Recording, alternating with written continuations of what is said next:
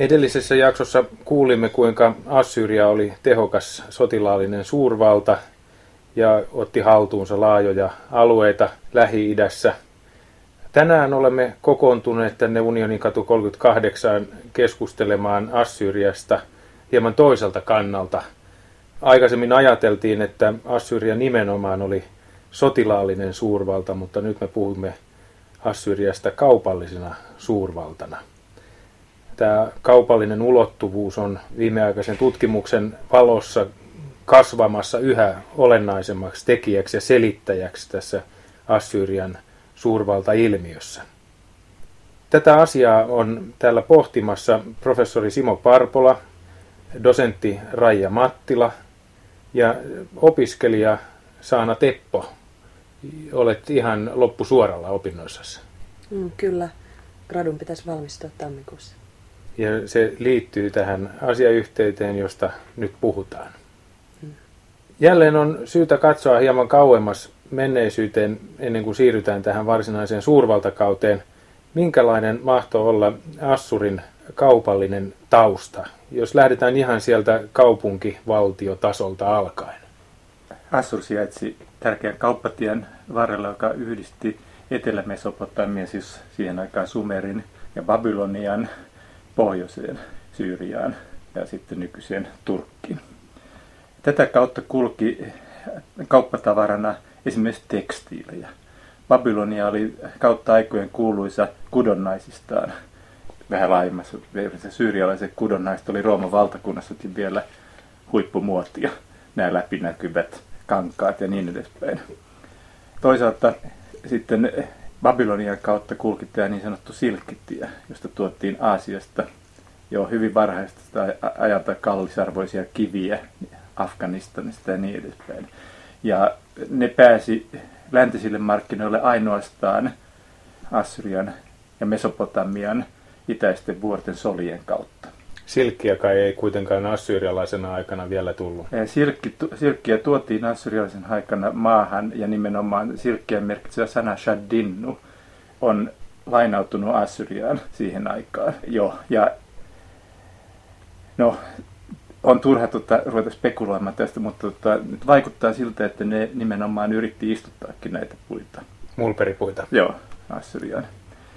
Sitten yksi tärkeä kauppatavara kanssa oli keramiikkateollisuus, jossa nimenomaan mesopotamialaiset oli edelläkävijöitä. Siellähän keramiikka alkujaan keksittiinkin, ellei Japania nyt juomon keramiikkaa oteta lukuun. Niin. Ja sitten myöhempänä aikana tärkeät artikkelit oli ensinnäkin kupari, jota saatiin eh, Omanista, Persianlahden eh, rannalta. Ja sitten myöhemmin tina, silloin kun bronssin valmistus keksittiin, joka tulee jostain Mesopotamian itäpuolelta tarkkaa alkuperäpaikkaa ei ole pystytty selvittämään. Tämä kauppa kulki Assurin äh, lävitse ja assyrialaiset oli tärkeässä välittäjäasemassa tässä. Assyrialaiset oli todellisia kauppamiehiä tässä, nämä, varsinkin muinaisassyrialaisella ajalla he eivät itse varsinaisesti kovinkaan suuressa mitassa valmistaneet esimerkiksi näitä tekstiilejä, joita he kauppasivat, vaan ne tuotiin Babyloniasta. Tina tuotiin muualta. He kävivät kauppaa muistuu mieleen Lagas, josta tiedetään näitä kankuriarmeijoita, tuhansia naisia miehiä oli tekemässä kangasta. Niin siellä on todella tehtaita. Että jopa kymmenissä tuhansissa voidaan laskea niin kuin nämä naiset, jotka siellä... Ja näiden tehtaiden tuotteita ja sitten tinaa assyrialaiset veivät ja toivat, Turkin alueelle. Ja toivat takaisin kultaa, hopeaa ja kallisarvoisia kiviä, kymmenkertaisia voittoja. Ja koko tämä kauppa kulki aasikaravaaneilla. Eli kameli ei vielä siinä vaiheessa ollut kamelia kesken. eikä hevosta. Ei. Myöhäisempänä aikana, Assyrian suurvallan aikana kameli oli totta kai sitten. Eli nyt ollaan vielä siellä vanhemmassa Assyriassa. Siltä ajalta tunnetaan mielenkiintoista kauppakirjeenvaihtoa tuolta Turkin alueelta, melkein keskeltä Turkkia, Kaneshista. Mitä siitä voidaan kertoa? Joo, Kaneshista eli, eli nykyisestä Kyltepen rauniokummusta on löytynyt jopa 23 000 assyrialaista dokumenttia, suurin osa kauppakirjeitä. Ja löytyy koko ajan lisää. Joo, joka vuosi tämä tekstimäärä lisääntyy keskimäärin useammalla sadalla, josta on päästy jopa lähelle tuhatta dokumentteja yhtenä vuonna. Ja tuntuu siltä, että tälle tekstien virralle ei ole vieläkään loppua. Vasta aivan viime vuosina on ruvettu kaivamaan tämän Rauniokummun palatsialuetta, josta sitten on löytynyt uusia hirveän mielenkiintoisia tekstejä.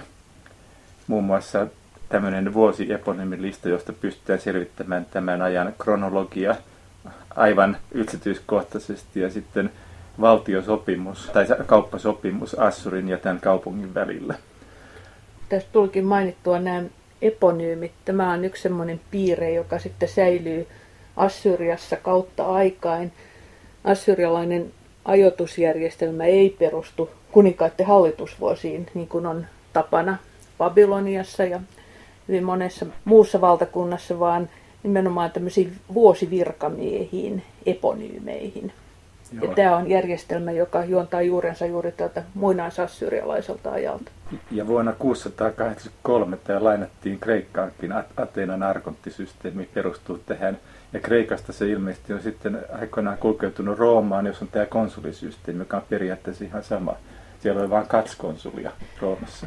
Erittäin jännäksi tämän muinaisassyrialaisen ajan tekee se, että suurin osa meidän lähteistä ei tulekaan ollenkaan Assyriasta, Assurista, vaan juuri täältä Turkin alueelta.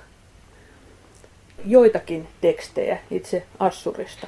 Eli itse asiassa suurin piirtein kaikki, mitä me tiedetään muinaisassyriasta, tulee täältä Joo. Turkista. Mutta toisaalta suuri osa näistä Kanesista löydetyistä kirjeistä on lähetetty Assyriasta nimenomaan, jossa nämä kauppasukujen johtajat, suurliikemiehet pitivät päämajaansa, firman pääkonttori oli siellä ja ne oli jatkuvassa kirjeenvaihdossa sitten Turkissa olevien siirtokuntien kanssa.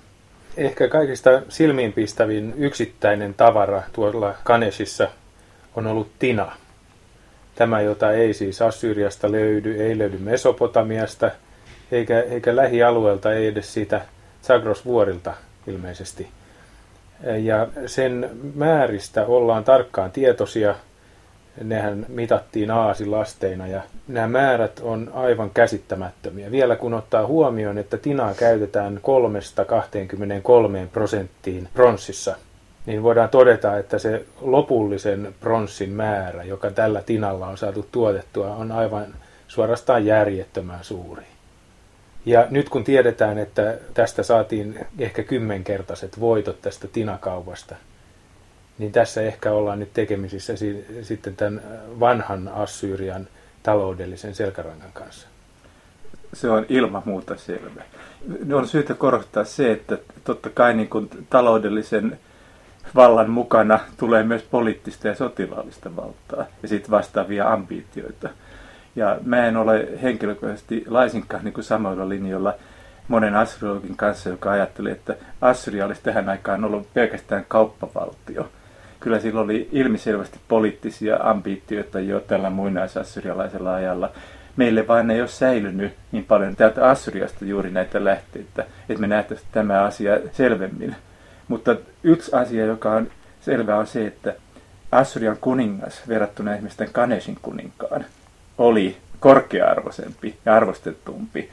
Assyrialaiset ei tehnyt bisnestä siellä suinkaan tämän kauppasiirtokunnan ehdoilla, niin kuin on aikaisemmin ajateltu, vaan Assyrian kuningas esiintyy tässä valtiosopimuksessa, joka sieltä on löydetty niin kuin vaativana osapuolella, joka asettaa ehtoja sinne. Ja Kaneshan oli vain yksi näistä monista paikoista, jossa assyrialaisilla oli siirtokuntia. Näitä siirtokuntia tunnetaan jo lähes parikymmentä teksteistä ja monista niistä on myös löytynyt dokumentteja. Niin tämä sotilaallinen ulottuvuus liitettynä kaupalliseen ulottuvuuteen voisi ehkä selittyä sillä, että karavaanit piti saada suojattua. Ja yksi toisenlainen ratkaisumalli tähän oli se, että jos voitiin olla kuljettamatta rahaa, niin sitä ei kuljetettu mukana, vaan sen, sen sijaan käytettiin sinettiä, rullasinettiä, jonkalaisia assyrialaisia rullasinetteja sitten on löytynyt hyvin laajalta alueelta. Kyllä. Ja joku rullasinetti, joka kuuluu korkealle hallittu virkamielle, parhaassa tapauksessa kuninkaalle, niin se toi mukanaan sitten tämän valtuutuksen käyttää tähän sinettiin liittyvää valtaa. Hyvin suuri osa tästä näiden kauppiaiden välisestä kirjeenvaihdosta, joka meille on säilynyt, koskee just sitä, että tämä rahaa ei varsinaisesti, siis sitä hopeaa ei haluttu, haluttu siirtää, vaan lainattiin puolin ja toisin aina niin, että sitä itse, niitä itse summia ei tarvinnut välttämättä kuljettaa esimerkiksi Assuriin, vaan tehtiin tämmöisiä sopimuksia. Sitä, Joka paikassa viitataan niin kuin käsirahaan.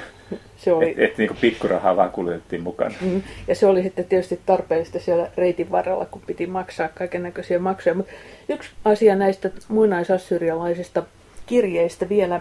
Tämä kirjoitus on aika yksinkertaista. Ja monet on sitä mieltä, että nämä oli näiden kauppiaiden itsensä kirjoittamia. Eli tässä meillä on hyvin varhaisessa vaiheessa aika suuri joukko ihmisiä, jolla on toimiva kirjoitustaito.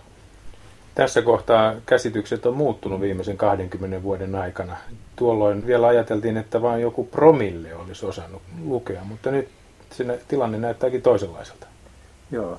Muinaisassyriassa on jo pitkään niin kuin todettu se, että, että nämä kauppiaat piti tätä bisneskirjeenvaihtoaan yllä ilman välikäsiä, ilman ammattikirjoita. On, Anatoliasta olisi nykyistä Turkista on löytynyt jopa naisten kirjoittamia kirjeitä ja ei-assyrialaisten naisten, jotka on mennyt naimisiin. Ja näissä kirjeissä on mielenkiintoista se, että niin kun, niissä on omia piirteitä, että osoittaa, että nämä on varmaan näiden laatimia sekä kielellisiä että sitten ortografisia piirteitä, jotka paljastaa tämän.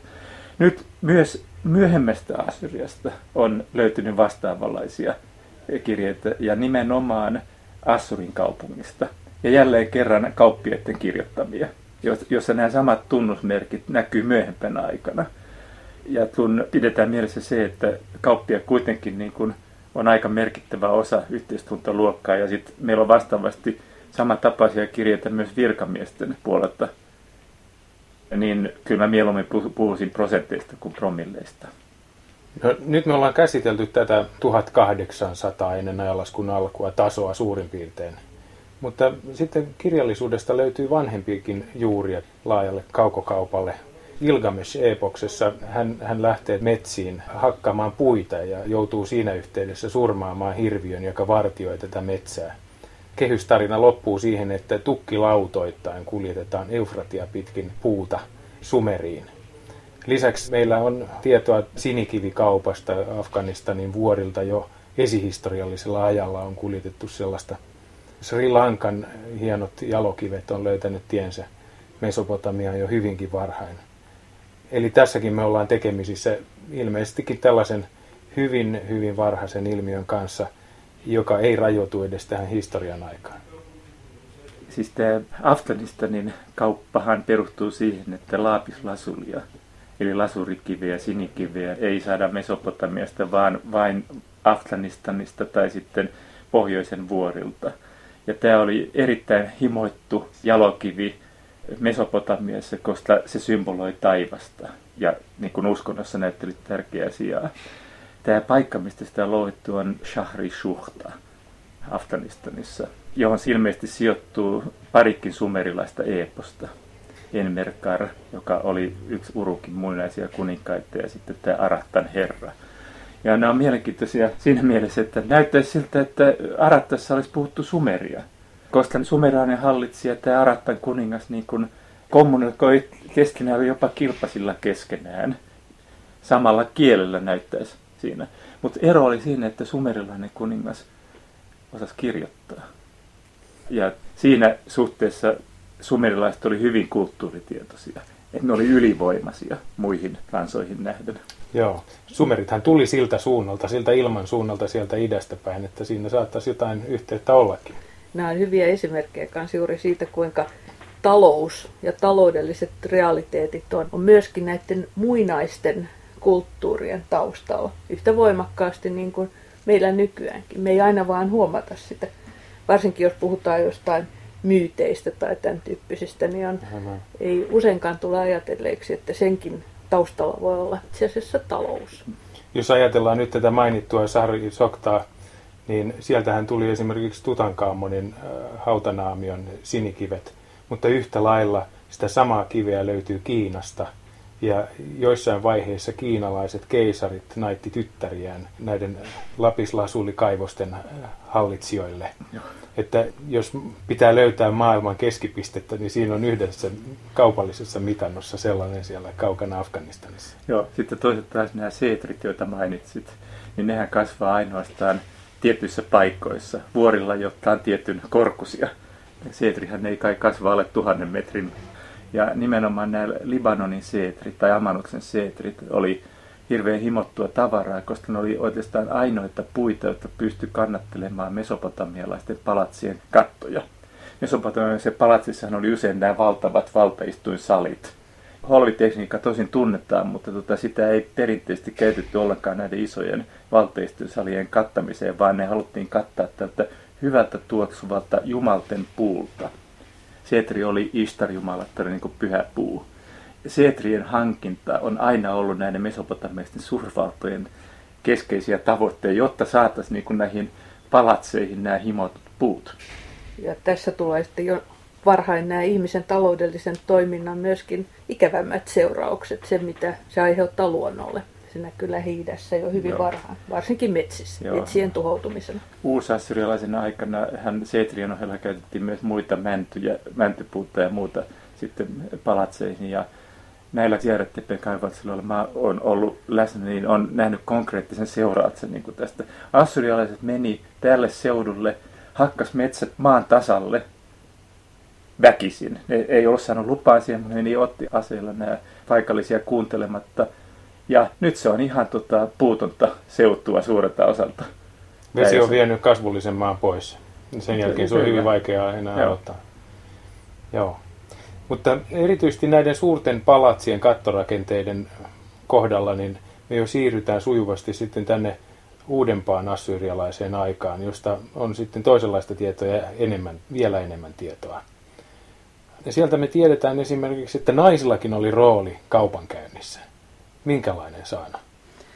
No miehet selvästi hallitsi sitä kaupankäyntiä. Kaikki suuret kauppasuvut ja kauppatalot oli miesten omistuksessa.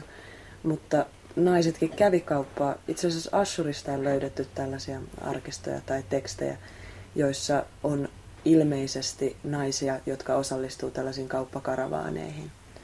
Mutta se on vähän ongelmallista, ne tekstit on, ei ole ihan kokonaan säilyneitä, ja niissäkin on ainoastaan sen henkilön nimi, mahdollisesti joku lisämäärä, esimerkiksi kenen tytär on kysymyksessä, ja sitten joku pieni summa hopeaa tai viljaa. Ja nämä tekstit voi kertoa sitä, että tällaisella summalla osallistuttiin siihen kauppakaravaaniin, tai sitten siitä, että tämän verran sieltä on tuotu takaisin. Mutta ne ei ole mitään isoja summia, eli tuntuisi ehkä todennäköisemmältä, että ne on niitä sijoituksia, joita tehdään siihen karavaaniin. Eli lesket on sijoittanut itselleen jäänyttä rahaa, vai miten, miten selität tämän? No ei ne välttämättä kyllä ollut leskiä, että siellä on ainakin yksi nainen, joka on selvästikin äh, jonkun miehen vaimo, joka siis sijoittaa rahaa tähän näyttää todennäköiseltä, että se ei aivan kokonaan niin naimisiin meno sulkenut pois tällaisia kaupallisia mahdollisuuksia naisilta. Että vaikka siis mitään muita todisteita tästä kauppakaravaneista niin naisten osalta en ole löytänyt, mutta kyllä monet naiset kävi sellaista Assyrian sisäistä kauppaa, eli ostivat maata tai myivät maata, lainasivat rahaa ja ottivat lainaksi rahaa. Tämä kannattaa tosiaan huomata, että naisilla on omaa omaisuutta. Siis mm. myötäjäisenä saatu omaisuus on käytännössä sen naisen ja naisen suvun omaisuutta. Sitten kuinka suuressa määrin he itse saivat mm. päättää Aivan. tämän omaisuuden, näiden varojen mm. käytöstä tämmöisessä miesvaltaisessa yhteiskunnassa, se on sitten jo eri asia. Tässä mä haluaisin lisätä sen, että Saana, kun mainitsit, että nämä summat on naisten investoimat tai saamat summat on varsin pieniä. Niin on hyvä pitää mielessä, että kaikki on suhteellista. Ne on ne summat, muutama sikli hopea ja niin edespäin saattaa näyttää meistä pieniltä. Ja ne on ollut pieniä summia verrattuna siihen rahamäärään, mikä liikkuu niin kuin näissä palatsipiireissä, niin että jos puhutaan monista kymmenistä tai sadoista, jopa tuhansista kiloista kultaa tai hopeaa. Mutta ei ne loppujen lopuksi ollut niin kuin siihen ajatellen yhteistuntaan nähden mitään hirveän pieniä summia koska palkkoja ei yleensä maksattu rahana, vaan edelleenkin luontaistarvikkeena, ruokana ja vaatteena ja niin edespäin, vaikka elettiin rahataloudessa.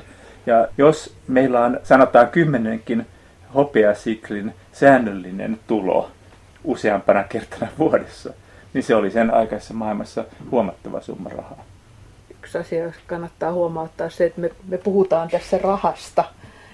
Ja, ja se on varmaan aivan oikein, mutta tota, mutta se, että oliko Assyriassa varsinaista rahaa, siis jos ajatellaan kolikkoja, ja jotain sen tyyppistä leimattua rahaa. Se on sitten jo eri kysymys. Simo, sulla on siitä oma näkemys. Joo, ensinnäkin mä huomattaisin tähän rahaterminologian sen, että Assyriassa oli sana, joka merkitsi rahaa, mutta joka oli aikaisemmin tarkoittanut hopeaa, kaspu. Assyriassa tämä sana rupesi tarkoittamaan yleisesti rahaa. Ja tässä merkityksessä on sen jälkeen lainautunut hebrean ja aramean ja muuallekin. Ja vielä nykyhebreassa niin raha on kesef. Tästä lainattu sana. Toinen juttu on sitten se, että e, oliko Assyriassa lyötyjä rahoja. Suurkuningas Sanherib kertoo valtavana teknologisena innovaationa se, että hän valoi palatsinsa härkäkolossit, joka ennen oli tehty kivestä ja valtavalla vaivalla raahattu paikalleen kuparista. Samalla tekniikalla, kun hän oli valannut, muistaakseni puolen siklin tuota kolikoita. Assyriasta ei ole löydetty yhtään kolikoita. Mutta tämä teksti sanoo, että näitä kolikoita valettiin siellä. Ja tämä terminologia on täsmälleen sama, jota käytettiin tällä alueella myöhempinä aikoina, jolloin näitä kolikoita on säilynyt. Joten mä en henkilökohtaisesti yhtään epäile, ettei tämmöisiä luparikolikoita olisi valettu siihen aikaan, koska millä muulla tavalla olisi voitu ostaa esimerkiksi makeisia kadulta. Kiinassa kolikot valetaan, mutta täällä lännempänä ne lyödään.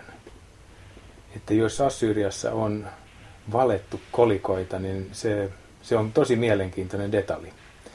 Ja kaikista raflaavintahan tässä tiedossa on se, että nyt kolikkojen valmistamisen aikaraja siirtyisi melkein vuosisadalla taaksepäin ja paikka siirtyisi Lyydiasta, Sardesin kaupungista, tuolta Turkista Assyriaan. Niin, ja tässä yhteydessä on hyvä pitää mielessä se, että Lyydia oli Assyrian läheinen liittolainen. Siis tämä liittolaisuussuhde jatkui ihan Assyrian kukistumisen saakka. Ja Lyydia ja Assyria yhdisti tämä kuninkaan tie, jota pitkin tieto ja kaikki muukin, vaikka miksei vaikkapa rahat pääsi liikkumaan. Jos tuolla muinaisassyrialaisella kaudella, pronssikaudella, keskeinen metalli kaupassa oli tina, niin uusassyrialaisella kaudella me eletään rautakautta ja hyvin keskeinen metalli on rauta. Ja sen kauppaa koski erilaiset rajoitukset. Meillä on hauska kirje läntisestä Assyriasta, jossa paikallista virkamiestä syytetään siitä, että hän on myynyt rautaa arabeille. Hän on myynyt rautaa näille paimentolaisille. Ja hän puolustautuu siellä, että ei, ei, ei, että minä myyn vaan viinirypäleitä täällä ja rautaa minä myyn vaan pakkosiirtolaisille, mutta en, en paimentolaisille että rautaa haluttiin kontrolloida, koska se oli niin oleellinen aseissa, mutta myös maataloustyökaluissa. Myös pakkosiirtolaiset tarvitsivat sitä maanviljelyssä. Juuri tuona aikana nämä beduinit teki pistohyökkäyksiä syvälle Mesopotamiaan, että siinä oli ihan niin kuin olennaisia käytännön seurauksiakin, että jos heille möi rautaa. Niin, arabeista ja kaupankäynnistä tuli mieleeni naisiin liittyen tällainen seikka, että arabeilla oli myöskin naisjohtajia heimoillaan. Ja nämä naisjohtajat olivat sitten osaltaan vastuussa sen kyseisen heimon kaupankäynnistä Assyrian kuninkaan kanssa. Eli osittain lähetettiin tällaista pakollista veroa kuninkaalle, mutta sitten toisaalta osa tästä verosta oli tällaista, että sitä vastaan saatiin sitten lahjoja, että annetaan kuninkaalle lahjoja ja saadaan vasta lahjoja sitten heimolle. Sä puhut jemeniläisistä kuningattarista varmaankin. Heistä on tietoa, että ne on lähettänyt tavaraa Assyriaan. Mm, kyllä. Kyllä, ja tota, nyt siinä on ihan hiljattain löytynyt myös assyrialaista taidetta Etelä-Arabiasta. Esimerkiksi tämä elämänpuumotiivi niin on tavattu sieltä. Että on ihan selvää, että niin kun näillä on ollut paljon laajemmat prostituutset keskenään kuin on aikaisemmin ajateltukaan. Jos ajatellaan länttä, Eurooppaa, niin Fokaija nyt siellä Turkin rannikolla oli erikoistunut tuottamaan rautaa, kuljettamaan rautaa. Sehän oli siitä kummallinen kaupunki, että sillä ei ollut omia peltoja juurikaan, vaan se sai tällä rautakaupalla ostetuksi kaiken, mitä tarvitsi. Etruskit oli toinen tällainen raudan tuotantoon erikoistunut kansanheimo, joka niin selitetään, oli lähtöisin aika läheltä Fokajaa. Nythän on ilmeisesti teksti löytöjäkin, joilla voidaan todentaa tämä muinainen tarue. Ja vieläpä sitäkin lännempää haettiin rautaa. Ilmeisesti samoja reittejä, kun oli jo pronssikaudella opittu hakemaan tinaa Englannista, Tinasaarilta. Siis eh, Assurialaisilla oli totta kai niin kuin alusta alkaen suuri intressi tehdä nimenomaan Välimeren alueen kauppaan. Mutta koska Assurialaisilla maavaltiona ei ollut omaa laivastoa, niin ne pyrki siis pääsemään tähän kauppaan kiinni muiden kansojen välityksellä ja nimenomaan foiniikkialaisten. Meillähän on säilynyt yksi Tyrotsen kanssa tehty valtiosopimus vuodelta 675 ennen Kristusta, jossa Assyria sanelee Tyrotsen kuninkaalle ne ehdot, jolla Tyros saa käydä kauppaa. Siinä esimerkiksi myönnetään Tyrokselle oikeus saada käyttää, käyttää Assyrian satamia tiettyin edellytyksin ja niin edespäin. Yleisesti voidaan niin kuin sanoa näin, että Assyria pyrki kaikin tavoin edistämään foinikkialaisten kauppaa. Ja sen takia niin foinikkialaisille annettiin tiettyjä eri vapauksia. Kuitenkin tämä kauppa oli täysin säädeltyä ja juuri näiden liittolaisten kautta sitten kun Assyria pääsi käsitsi esimerkiksi Espanjassa oleviin kaivoksiin. Hopeakaivoksiin. Joo, nimenomaan, jotka oli äärimmäisen tärkeitä tälle rahataloudelle, koska kaikki verot piti maksaa nimenomaan hopeassa. Foinikkialaiset oli tietysti mukana myös tässä erittäin tärkeässä ylellisyystavaroiden kaupassa. Varsinkin assyrialainen hovi ja sen muodin mukaisesti myös muut hovit olivat norsulluun suurkuluttajia – niin. Norsulluu upotukset koristelivat kaikkia huonekaluja. Norsulluusta tehtiin pieniä askeja, rasioita, kaiken näköisiä pieniä viuhkojen kahvoja, kaikenlaisia ylellisyystarvikkeita. Niin kuin me esimerkiksi Samariasta tai Nimrudista tiedetään. Joo. Ja sitten nämä ylellisyystarvikkeet liittyy myös sitten metalliastiat, pakotetut metallipöydät ja niin edespäin jossa, jossa on mielenkiintoinen sekoitus foinikkialaista ja assyrialaista taidetta. Näitähän on löytynyt Kyprokselta ja ympäri Välimerta, tämmöisiä tosi upeita. Ja sitten vielä tämä sotilaallinen aspekti, että ihan niin kuin myöhempi Persian valtakunta, niin assyrialaiset myös käytti foinikkialaista laivastoa. Sotarettiin kreikkalaisia vastaan, tai sitten foinikkialaisten rakent- Assyriassa rakentamia laivoja sitten sotaretkille elamia vastaan tämä moninaisten tyylien sekoitus on just tyypillistä varsinkin näille norsulluusta tehdyille ja metalleista tehdyille ylellisyystavaroille. Jotkut niistä näyttää aivan egyptiläisiltä, niissä on ihan aitoja egyptiläisiä luotuksia ja sfinksejä. Mutta ne on silti tehty Assyriassa. Ne on tehty Assyriassa ja sitten on myöskin aivan assyrialaista tyyliä, mm. että niissä on hyvin laaja tyylikirjoja, niitä myöskin sitä missä tarkalleen ne on tehty tai mistä nämä kaivertajat ovat tulleet, voidaan sitten päätellä tästä eri tyyleistä. Noihin aikoihinhan vielä norsuja kasvo Syyriassa, esimerkiksi Orontesvirran laaksossa ja jossain vaiheessa Mesopotamiassakin on ollut omia norsuja. Joo. Tosin assyrialaisissa lähteessä niin kuin norsuja ei juurikaan Assyrian ydinalueella enää mainita, mutta sitten nykyisen Syyrian alueella kyllä. Tässä suhteessa suomen kieli on aika merkillinen, sillä hän on oma sisäsyntyinen sanansa elefantille, tämä norsu. Hmm. Että kuka senkin selittää? Tuli mieleen näistä sanoista taas se, että meidän suomen kielessäkin on yksi assyrialainen sana, joka liittyy kaupankäyntiin. Maksu. Assyrian sanasta makaasu, periä tullia, johdettu sana, joka Assyriassa kuuluu miksu. Ja tämä sana on sitten aramean kielen välityksellä lainautunut kaukaasien kautta venäjän kieleen, josta se on sitten lainautunut Suomeen.